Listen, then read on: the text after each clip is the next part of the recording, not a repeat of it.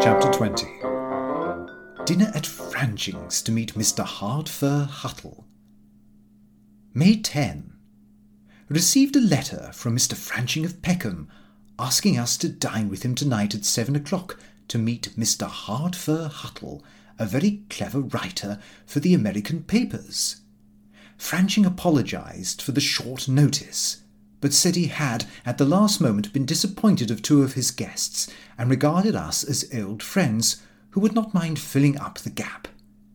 Carrie rather demurred at the invitation, but I explained to her that Franching was very well off and influential, and we could not afford to offend him. And we are sure to get a good dinner and a good glass of champagne.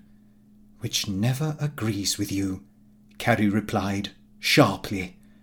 I regarded Carrie's observation as unsaid. Mr. Franching asked us to wire a reply. As he had said nothing about dress in the letter, I wired back, with pleasure. Is it full dress? And by leaving out our name, just got the message within the sixpence. Got back early to give time to dress, which we received a telegram instructing us to do. I wanted Carrie to meet me at Franching's house, but she would not do so, so I had to go home to fetch her. What a long journey it is from Holloway to Peckham. Why do people live such a long way off? Having to change buses, I allowed plenty of time, in fact, too much, for we arrived at twenty minutes to seven, and Franching, so the servants said, had only just gone up to dress. However, he was down as the clock struck seven. He must have dressed very quickly. I must say it was quite a distinguished party, and although we did not know anybody personally, they all seemed to be quite swells. Franching had got a professional waiter, and evidently spared no expense. There were flowers on the table round some fairy lamps, and the effect, I must say, was exquisite. The wine was good, and there was plenty of champagne, concerning which Franching said he himself never wished to taste better. We were ten in number, and a menu card to each. One lady said she always preserved the menu and got the guests to write their names on the back. We all of us followed her example, except Mr. Huttle, who was, of course, the important guest. The dinner party consisted of Mr. Franching, Mr. Hardfur Huttle, Mr. and Mrs. Samuel Hillbutter, Mrs. Field, Mr. and Mrs. Purdick, Mr. Pratt, Mr. R. Kent, and, last but not least, Mr. and Mrs. Charles Pooter. Franching said he was sorry he had no lady for me to take into dinner. I replied that I preferred it, which I afterwards thought was a very uncomplimentary observation to make. I sat next to Mrs. Field at dinner. She seemed a well informed lady, but was very deaf. It did not much matter, for Mr. Hardfur Huttle did all the talking.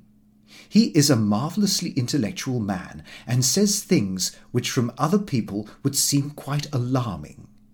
How I wish I could remember even a quarter of his brilliant conversation. I made a few little reminding notes on the menu card. One observation struck me as being absolutely powerful, though not to my way of thinking, of course. Mrs. Purdick happened to say, You are certainly unorthodox, Mr. Huttle. Mr. Huttle, with a peculiar expression, I can see it now, said in a slow, rich voice, Mrs. Purdick, orthodox is a grandiloquent word, implying sticking in the mud. If Columbus and Stephenson had been orthodox, there would neither have been the discovery of America nor the steam engine. There was quite a silence. It appeared to me that such teaching was absolutely dangerous, and yet I felt, in fact, we must all have felt there was no answer to the argument. A little later on, Mrs. Purdick, who is Franching's sister and also acted as hostess, rose from the table, and Mr. Huttle said, Why, ladies, do you deprive us of your company so soon? Why not wait while we have our cigars?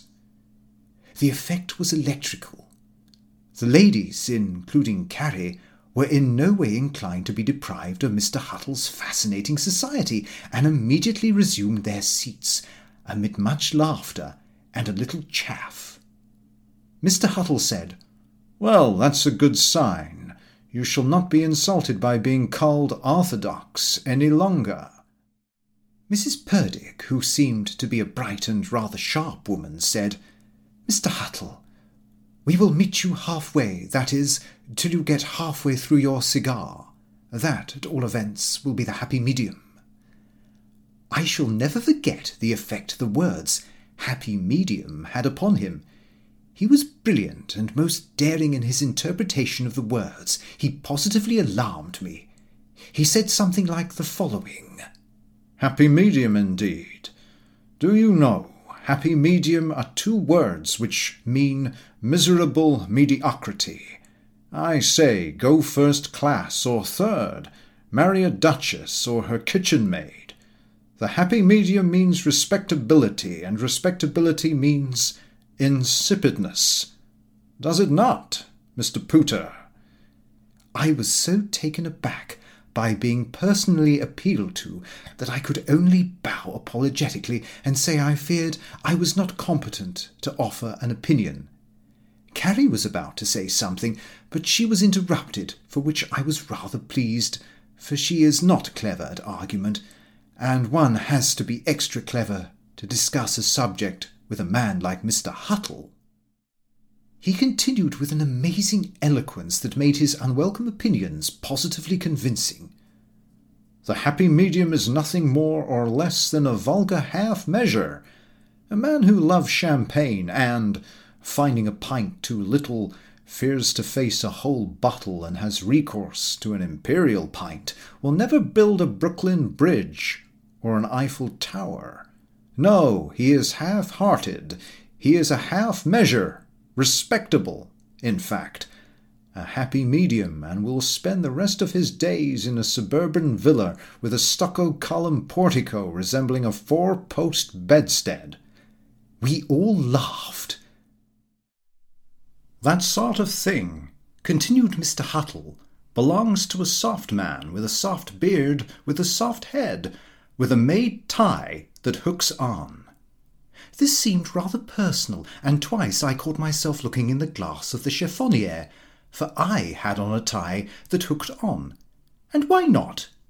If these remarks were not personal, they were rather careless, and so were some of his subsequent observations, which must have made both Mr. Franching and his guests rather uncomfortable. I don't think Mr. Huttle meant to be personal, for he added, we don't know that class here in this country, but we do in America, and I've no use for them. Franching several times suggested that the wine should be passed round the table, which Mr. Huttle did not heed, but continued as if he were giving a lecture. What we want in America is your homes. We live on wheels. Your simple, quiet life and home, Mr. Franching, are charming. No display, no pretension. You make no difference in your dinner, I dare say, when you sit down by yourself and when you invite us. You have your own personal attendant, no hired waiter to breathe on the back of your head. I saw Franching palpably wince at this. Mr. Huttle continued, Just a small dinner with a few good things, such as you have this evening, you don't insult your guests by sending to the grocer for champagne at six shillings a bottle. I could not help thinking of Jackson Freres at three and six. In fact, said Mr. Huttle, a man is a little less than a murderer who does. That is the province of the milksop, who wastes his evening at home playing dominoes with his wife. I've heard of these people. We don't want them at this table. Our party is well selected. We've no use for deaf old women who cannot follow intellectual conversation. All our eyes were turned to Mrs. Field, who, fortunately being deaf, did not hear his remarks, but continued smiling approval. We have no representative at Mr. Franching's table, said Mr. Huttle, of the unenlightened, frivolous matron who goes to a second class dance at Bayswater and fancies she is in society. Society does not know her. It has no use for her.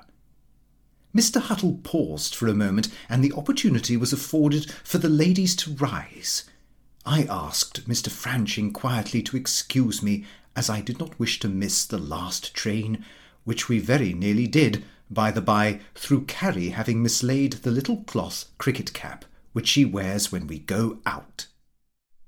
It was very late when Carrie and I got home, but on entering the sitting room, I said, Carrie, what do you think of Mr. Hardfur Huttle? She simply answered, How like Lupin. The same idea occurred to me in the train. The comparison kept me awake half the night. Mr. Huttle was, of course, an older and more influential man, but he was like Lupin, and it made me think how dangerous Lupin would be if he were older and more influential. I feel proud to think Lupin does resemble Mr. Huttle in some ways. Lupin, like Mr. Huttle, has original and sometimes wonderful ideas, but it is those ideas that are so dangerous. They make men extremely rich or extremely poor. They make or break men. I always feel people are happier who live a simple, unsophisticated life. I believe I am happy because I am not ambitious. Somehow I feel that Lupin, since he has been with Mr. Perkupp, has become content to settle down and follow the footsteps of his father. This is a comfort,